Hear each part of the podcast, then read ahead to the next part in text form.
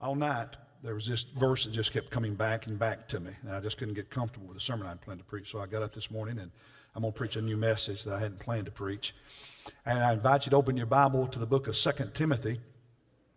I know a lot of you uh, make resolutions every new year. That's a good thing. I, I encourage people to, you know, take a look at life, ask God to show them some things that uh, He wants to do differently in their lives. I don't tend to make resolutions, but a different version. What I, what I do is for years, around uh, Christmas, New Year's, and throughout January, I spend some time uh, reading and praying through the books of First and Second Timothy and Titus. It goes back to when I finished seminary back in the early 80s.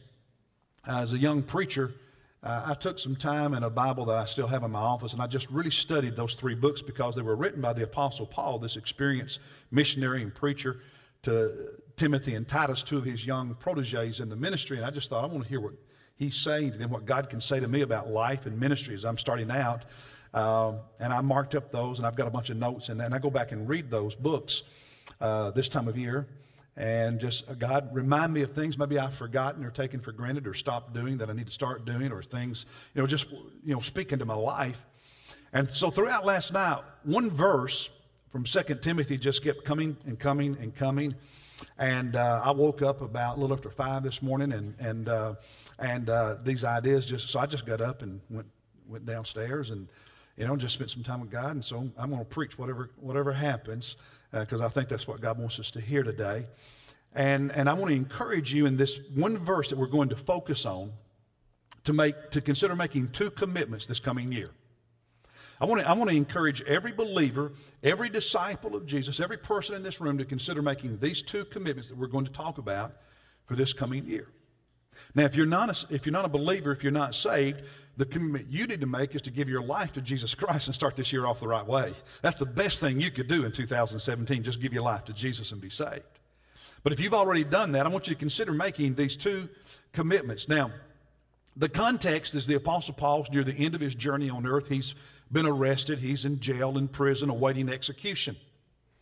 And he writes his final letter to Timothy, who had been one of his apprentices, one of his partners, brothers in ministry, if you will. And in the first few verses of chapter 4, Paul very clearly says to Timothy, Timothy, I solemnly charge you. I'm, I, am i am telling you in the name of Jesus Christ, here's some things you're supposed to do and do them well, do them faithfully. And in the first two or three verses, the focus is on preaching God's word.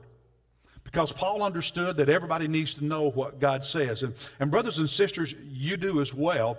And, you know, and, and, and I'm glad you like my preaching and you come to worship. But I got to tell you, you're not going to get all you need from God's word just by listening to me preach for, you know, 30, 40, 50 minutes, however long I preach on Sundays, okay? It's just not going to be, it won't be 50 minutes today, I don't think. We'll see. But uh, you, that's just not enough. So you need to be reading God's Word on your own during the week, feasting on it, feeding on it. But you also need to be in Sunday school. It's what Brother Steve was talking about a few moments ago. You need to be in a Bible study class learning God's Word because it's nourishment to your soul. And in this world, you need that. And God is solemnly charging you to not neglect the study of His Word. And so that's a, a freebie, that's extra. But uh, you need to get in Sunday school, you need to get into Bible study, God's Word. That's, that's, but then, but then he describes the culture, and we'll look at that in a moment in verses 3 and 4. And then he says this one, this, this is the verse. Verse 5 is the verse that I just couldn't get out of my mind last night. And, and I, I want to teach this verse today. Here's what he says. But you, Timothy, here it is. Be sober in all things. Endure hardship. Do the work of an evangelist. Fulfill your ministry. He says there's four things that I want you to do. And the context in which Timothy and I believe you and I are charged to do those four things is verses 3 and 4 when he said, The time will come. Well, you and I are living in the time to come that he mentioned in verse, verse 3. The time will come when they will not endure sound doctrine.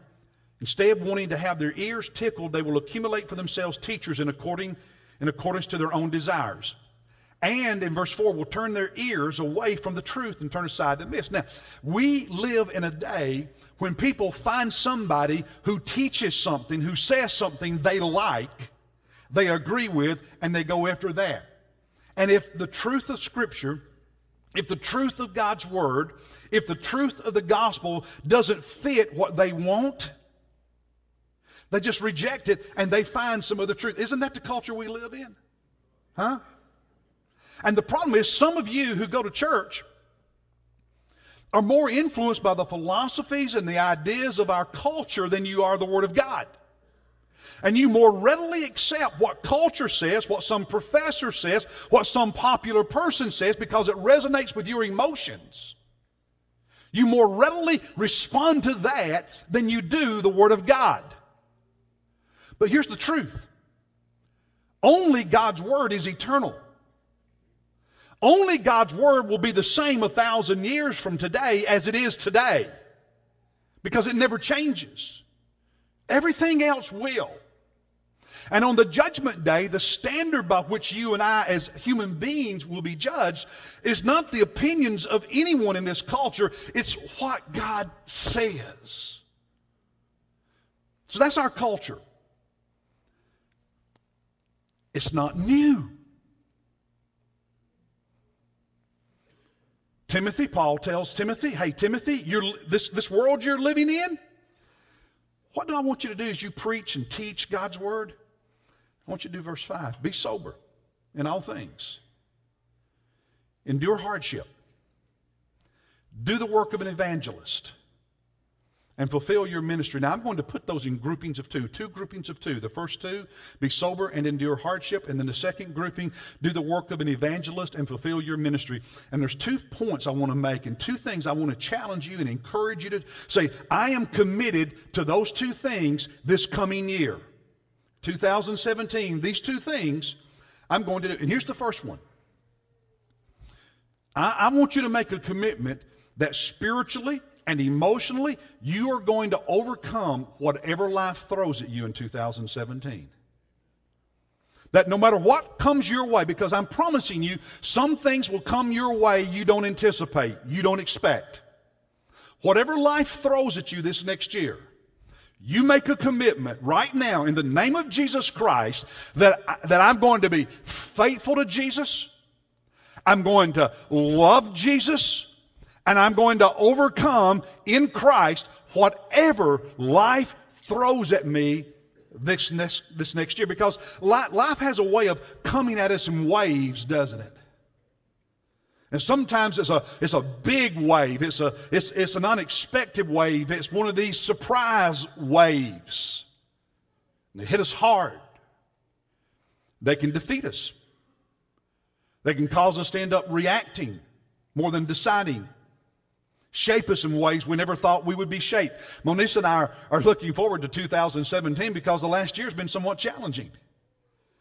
Jacqueline's cancer, Monisa's parents, both in their late 80s, having to be placed into nursing homes. It hasn't been the easiest years. Some of you have had a tough year. Some of you have had a tougher year than we had. Others of you, it's been a pretty good year. That's how life is, isn't it? The rain falls and, and sometimes it hits over here and sometimes it hits over there. Bad stuff happens. Sometimes it hits here. Other times it hits there. That's, that's life, isn't it? It comes in waves. Sometimes unexpected. So th- there's those of us in this room that, that 2016 was challenging. Others, 2016 was just all good.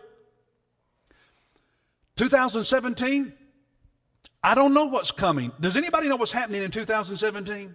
Anybody? I don't, I don't, I, I don't have a clue other than I just know it's going to be more days. I know Jesus is going to be on the throne. But beyond that, I don't know what's coming in 2017. I don't know if my 2017 is going to be better than 2016 or worse or about. I don't have a clue. You don't either. But here's the thing: some of us in this room, in 2017, there's, there's going to be a, a big wave that comes into our life, and we didn't see it coming. Something's going to happen, and we didn't know it was going to happen. That's just how life life works. It's unexpected sometimes. You know, one of the uh, largest marathons every year in America is the one in Boston, where they had the bombing uh, a couple years ago. This past year, 30,000 people ran in the Boston Marathon. But you have to qualify. You don't just show up and run. You have to qualify. And so there are all these races people do ahead of time to qualify for the Boston Marathon. And, um, in September, I think it was, in, in a town in Pennsylvania, they were having one of these qualifying marathons, and for some of those runners, it was their last opportunity to qualify.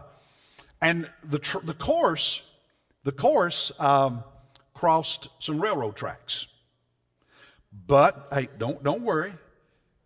Don't worry. Marathon organizers had arranged with the railroad company that no trains would run uh, during the four hours window that the different groups would start running the marathon. But somehow, for some reason, one train got sent out. And a group of a little over 100 runners got stopped as this train very slowly went through the intersection. It took 10 minutes for the intersection to be cleared. The train was going so slowly that a few not so bright runners decided to try to climb through. There were runners who lost their last opportunity to qualify for this past year's Boston Marathon because of that train. Now, can you imagine? You're training for months to run a marathon, okay? You're all psyched. You're going to run in the Boston Marathon because you want to celebrate that terrorism doesn't win in America. And, and you're all excited about it. And you're out there running. And, and, and, and you're seven miles into the race, seven miles into the race, just working up a good sweat. And all of a sudden, there's a train can you imagine how frustrated some of those runners were? Nobody expected that. But that's life.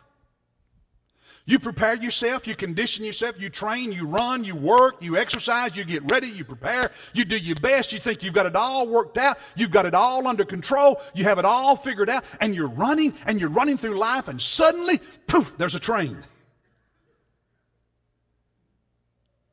Takes one phone call from your doctor, right? One, one phone call from a highway patrolman. One, one phone call from a relative. One, one conversation with your boss. One encounter with a, a drunk neighbor. And there's a train. Life throws things at us, and, and some of us in this room are going to have things thrown in our direction in 2017. Now, Paul is writing this letter from jail. He's expecting that in a short time he will be executed. Timothy, whatever life throws at you, be sober. Endure hardship. Be sober is the idea of not being drunk. But it's not just being drunk with alcohol, it's, it's being drunk in your mind, in your thinking, because as life happens, you allow your emotions. You, you allow the stuff of life to, to make you think like a drunk person. And, and let's be honest, when, when hard stuff happens in life, the mind can feel befuddled. You, you can feel numb and it's hard to think straight, right? By the way, that's another reason you need some godly people around you to help you think straight in those confusing moments in life. It's another reason you don't want to go through life doing the Christian life alone. Doesn't work. But, but how many times do, do things happen in life or the crowd does this the crowd does that the culture does this the culture does that? Bad stuff happens and, and, and our mind gets drunk and our thoughts become confused and, and we do silly stuff. We do stupid stuff. We do unbiblical stuff. We do unchristian stuff because we're not thinking soberly. We're thinking with our emotions more than with the word of god more than with biblical principles and values. The NIV translates that phrase, keep your head. In other words, keep your wits about you. Endure hardship. Don't quit. Don't, don't give up. Don't, don't allow those things to control you. Don't allow those things to, to, to overwhelmingly shape your identity and who you become and what you do. Why? Because you are so anchored in the person of Jesus Christ and in His truth and in His Word. And, and yeah, you're going to feel, you're going to feel stuff. We, we who love the Lord with all our heart, listen, we feel stuff, don't we? We feel life. Just because you love the Lord with all your heart doesn't mean you don't cry. Doesn't mean you don't hurt. Doesn't, doesn't mean that you're never confused. But you're so anchored in Jesus Christ and you're so anchored in His Word that as those waves come and your emotions are this and your emotions are that, you stay anchored to His Word and you stay anchored to Christ and you move ahead, putting one foot in front of the other and then the next foot in front of that one, day after day, and you stay the course. You don't quit, you endure, and you win. Because if you Try to handle these events in life with your emotions and the, the confusion that it creates in your mind. You're going to lose in the end, not win. And so he says to this young preacher, Timothy, Timothy, life's, life's going to throw stuff at you. A lot of good. Aren't you glad for the good? Aren't you thankful for the sunshine when it comes? Huh? Aren't you thankful for the blessings? But there's also going to be storms. And whatever it is, he says, keep your wits about you. You, you can't do that if you're not grounded in Scripture. You can't do that if you're not anchored to Jesus Christ. Be sober and endure the hardship. Um, and, and 2 Timothy 2 3, he says, endure it like a good soldier. You know, soldiers who see combat, there's nothing easy about that. They encounter some hard situations. He says, endure it like a good soldier. In 2 Timothy 4, Paul talks about his trial. When people abandoned him like they abandoned Jesus, he said, But the one person who didn't abandon me was Jesus. In verse 17 of chapter 4, he said, The Lord stood with me, strengthening me, because if you're anchored in Christ, guess what? He's always there. And he gives you a strength. And he gives you clarity of thought if you'll just listen to his voice. Now, um, one of the tragic stories in the Christian world was a little over eight years ago when Steven Curtis Chapman's 17 year old son was backing their SUV out of the driveway at their, their house and accidentally hit and ran over and killed their five year old adopted daughter, his adopted sister. I got to hear him in concert not long after that. And one of the things that he said on more than one occasion is that over the months that followed, he went back and looked at all of his music and the lyrics, the words. And he had to, he had to ask himself, could he still sing those words and could he still believe them? He said, rather than making him skeptical or turn from God, that process actually ended up making the words of the songs mean even more to him. And there's one song, one song, uh, yours, that talks about everything in this world belonging to God. God is yours. That in this process, God so spoke to him that he wrote a new verse to the song. And here's what that new verse says I've walked through the valley of death's shadow, so deep and dark that I could barely breathe. Anybody ever been there? I've had to let go of more than I could bear, and I've questioned everything I believe. Still, even here, in this great darkness, a comfort and a hope comes breaking through. As I can say, in life or death, God, we belong to you. Who are you anchored to? What are you anchored to in life? You see, when the, when the storm comes, that's not the time to decide if you're going to stay anchored to Jesus. You decide that before the storm ever shows up. Because that's what gets you through the storm. And all the, the, the stuff that it does to you. And that's why I'm saying on January 1, 2017, make a commitment that this next year, no matter what life throws at you, you're, you're going to overcome. You're going to stay connected to Jesus Christ and to his family and to his people. All right, here's the second one. 2017, do God's work. Don't allow yourself to get so distracted by other things, so busy with other things, you have no time or energy to do the work of God. Do God's work. And the end of verse 5, he said, Do these two things. After, after uh, being sober and enduring hardship, do the work of an evangelist and fulfill your ministry. Do God's work. See, all of us are going to do a lot of stuff these, these next 12 months. People and work and just life's going to ask us to do a lot of stuff, right? We're going to be busy. I, I got new, it's not slowing down. Okay? It's 2000, it's not, it's no, 2000, no, no, no, 2017 is not going to slow down. In fact, the older you get, the faster it goes.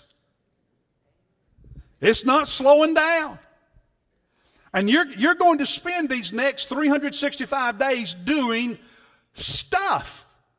But I have to tell you, not all stuff is equal.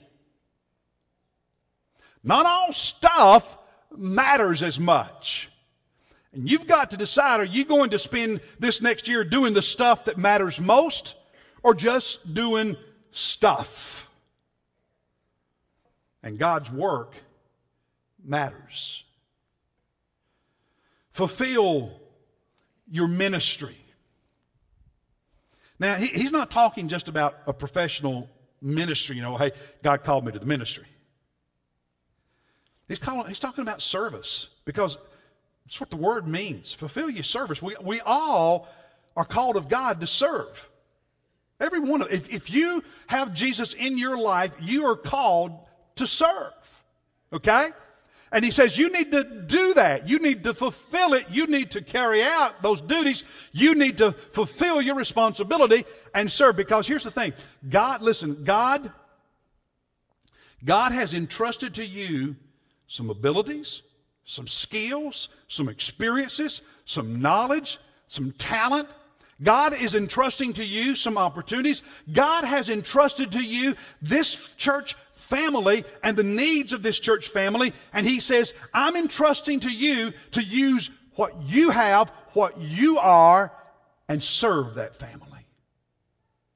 Not just be one who gets served, be one who does the serving fulfill your ministry. And, and, and do it with the right heart. Now, this is an interesting story. It's, it's, it's, it's so simple, but, but it's so powerful. There's, there's a lady who wrote a, an article in a magazine, a, a Christian magazine recently. She's a young woman.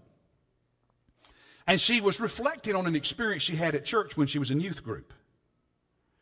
She told about her youth group going to a soup kitchen in, a, in an inner city, in a large city. And they spent several hours, you know, washing dishes and feeding, you know, feeding the homeless, giving food to them. And she described how these homeless uh, men in particular would, would walk by, most of them with their kind of downcast. They might glance briefly and make eye contact. Some, some would make more eye contact. Most of them would just be brief. Some of them would say nothing. Some would mumble a thank you. But they just kind of quietly went through the line. Afterward, they did what all youth groups do. They get together and they talk about the experience. Youth pastors leading them to, you know, debrief. Hey, what was the experience like for you? And after a moment of silence, one young girl in the group spoke up, and here's what she said. She said, I didn't really like being here. I guess. And then she paused for a moment, almost like she was embarrassed. And when she finished, she said, I, I guess I wanted them to be more grateful. She was surprised by, because you middle class, you got everything. Surprised by, but before we're we're too hard on that teenage girl, how many times have you said, or how many times have you heard someone in the church say, you know, I'm, I'm just not going to do that anymore because they don't appreciate it enough down there at the church?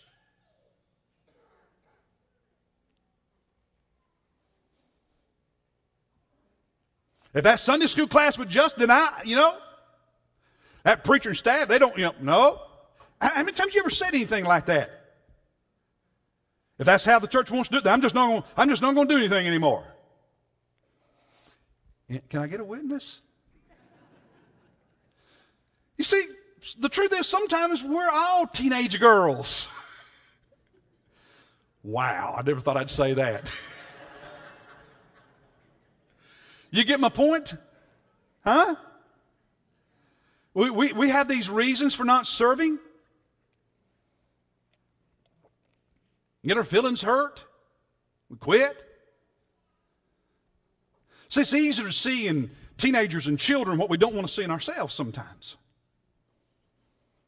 And it's like Paul is saying to this young preacher, Timothy, Timothy, I'm telling you, when you, when, you, when you go through the rest of the years and doing your ministry, sometimes you're going to want to tell that church out there just to go, you know, mm. But you can't do that. And brothers and sisters, it's not just Timothy and preachers, it's each of us. It's you and your service, your gifting, your talents, your abilities, your opportunities. You can't do that either. Not and be what Jesus wants you to be. You got to serve. You got to do God's work this next year. And part of God's work, part of God's work is evangelism. Do the work of an evangelist. Now, I've heard people say, maybe you've said it, you've heard others say it, I don't have the gift of evangelism. You ever heard anybody say that? You ever said that? I don't have the gift of evangelism. And so that supposedly is a reason not to do any witnessing, any inviting to church, any evangelism. I want to say a couple things. I want you to listen carefully, okay? Here's number one. In, in the New Testament, there is no such thing as a gift of evangelism. Now, I know you read books that sometimes say that, but I'm telling you, you will not find one single verse in the New Testament that says evangelism is a spiritual gift. Not one. You will find the passage in Ephesians that says God has given to the church certain officers or positions that are gifts to the church, like pastor, teacher, and evangelist. There's an office that is a gift to the church, but guess what? Pastors have different gifts, one from the other, right? Do all pastors have the same gifts? Guess what? All evangelists don't have the same gifts. Evangelism is not a gift. There is the office of evangelism, just like these, there's the office of pastor, but that's it. There's no gift of evangelism. Secondly, there are numerous spiritual gifts that are specifically mentioned in the New Testament that certain Christians have, and yet every Christian is supposed to do them. Now, when I have a, have a spiritual gift, you have a spiritual gift, what that means is that God has given us an extra ability, an extra capacity for doing whatever that is. It doesn't mean nobody else can do it. It just means those with that gift can do it better, more easily, more naturally. Does that make sense? For instance, do you know that in the New Testament, service, serving, is listed as a spiritual gift? Did you know that? So let me ask you, does that mean only the people with the spiritual gift of service are supposed to serve Jesus? Huh? Do you know that in the New Testament, faith faith is listed as a spiritual gift. So does that mean the only person who can have faith is someone who has the gift of faith? No, we all have faith. We all serve, but some have a capacity for incredible faith. Did you know that in the New Testament, giving is a spiritual gift? Does that mean that only those with a spiritual gift of giving are supposed to give? Absolutely not. Y'all knew I was going to say that, didn't you?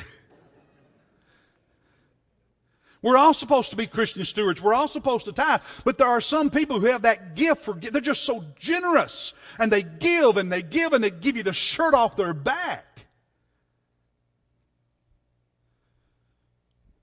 The point is, Evangelism is not a spiritual gift, but even if it was, it would not mean we're not supposed to do evangelism because we didn't have that gift. Because there are certain things that all of us are supposed to. Now, I recognize that some people have a personality that enables them to do evangelism more easily than others. I get that. There are some of us can walk into a restaurant and talk to total strangers, not worry about it. I'm one of those guys. I can do that. I like doing it. I like meet, meeting new people. Others of you, you're not going to talk to anybody you don't know. That's, personalities are different, right? I get that. I get that. But all of us are supposed to be evangelists. And by the way, the word evangelist, from the same word for evangelist, do you know what the word means? It's the word for gospel. It's the word for good news. The evangelist is somebody who announces the good news, the gospel of Jesus Christ. That's all evangelism is. It's just saying, hey, let me tell you about my Jesus. Let me tell you what Jesus did in my life. Let me tell you how he's changed me. Let me tell you how he's blessed me. Let me tell you all the good stuff about Jesus Christ. Let me tell you how he can save you and how he can forgive you and how he can give you a home in heaven and give you eternal life. That's all it is. It's just talking about the good news of Jesus Christ. That's simple. Don't make it more complicated than, than it is. By the way, the Huffington Post, which is you know pretty liberal, pretty pretty way out there. Nothing Christian about it. They had an article in November encouraging their readers during Christmas when they would get together with family to have conversations with family members who did not believe in uh, climate change to convince them of climate change. And in that, now here, listen to me. In that article, they even give, the, you give them all these steps about how to have the conversation. And as I read through that, it sounded just like some of the teaching I would do on how to have a conversation with somebody about Jesus. In other words, they were encouraging all their readers during the holidays to evangelize their relatives who did not believe in climate change to become believers in climate change. Now, here's my point. If a lost, pagan, secular, sinful world is that passionate about their stuff, why are you so quiet about Jesus Christ?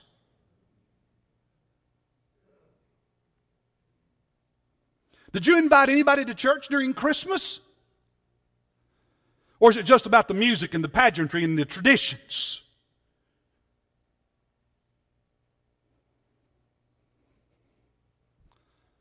Do the work of an evangelist. And by the way, it's work. Work, guess what? Most of you don't get up and go to work because you, do, because you choose to set that alarm and go do it. It's work. Right? I, I like what I enjoy doing what I'm doing, but I tell you, there's sometimes I'd rather stay in bed. Any of you?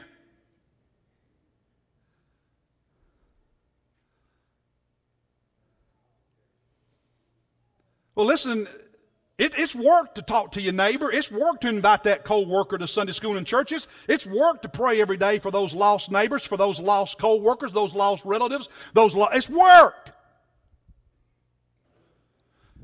And there's, there's no substitute for just doing the work. You don't work, you don't get paid, you don't do God's work, you don't see anything happen. How do you expect your lost relatives and friends to get saved if you never do anything?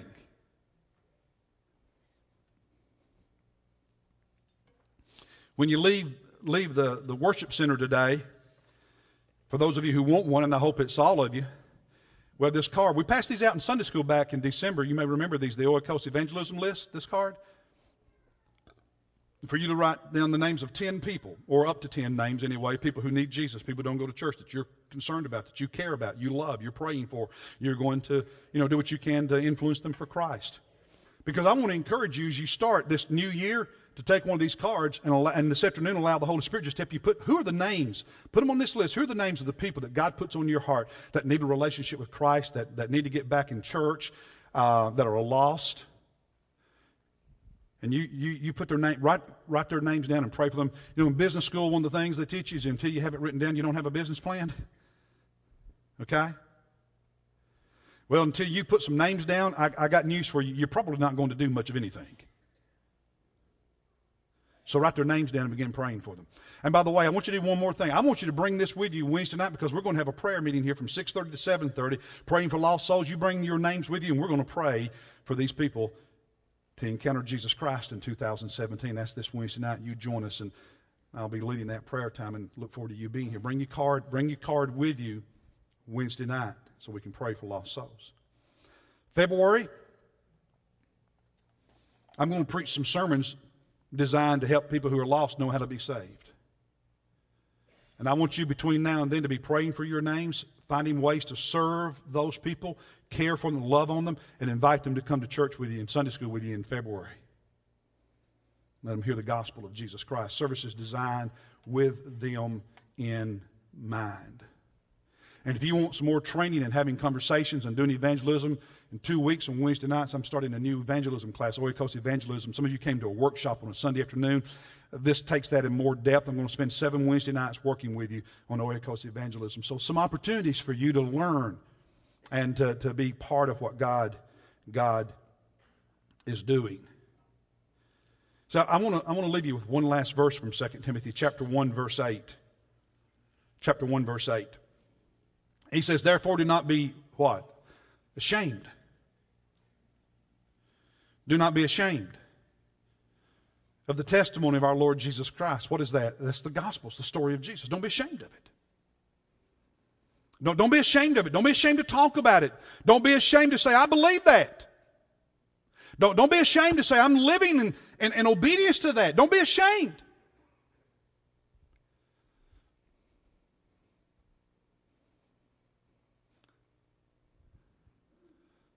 I was praying this morning, and you know, a lot of times I'll pray for God to increase my love for lost people. But this morning I just felt led to pray differently. I, I felt led for you know to pray, God, increase my love for your gospel, increase my love for your kingdom. I'm wanting to see people be part of your kingdom. Increase my love for your kingdom and its growth, and increase my love for your gospel. Don't be ashamed of the gospel. And then he adds, Paul says, or of me. You know, I'm in prison. Don't be ashamed of me while I'm in prison. Don't be ashamed of God's people. Because if you're ashamed of God's people and you're ashamed of the church, you're not going to invite anybody. And then secondly, why are you ashamed of God's people in the first place? Guess what? We're not perfect, but the world's even worse. Right? If we've got warts, they have more.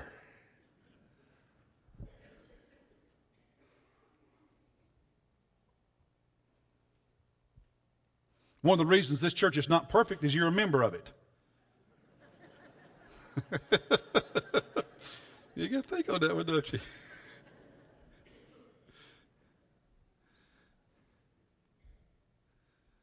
And aren't you glad it's not? But I'm also thankful the Holy Spirit's working in our lives to grow us and make us prettier all the time. So here's my question. As, as you look back at 2016, did you do God's work in 2016? Did you serve Jesus in the church? Did you do evangelism in 2016? Did, did you overcome what life threw at you in 2016, or did it knock you down so hard you, you, you, you quit for a while? Or maybe you're still trying to decide whether or not you're going to get up off the floor.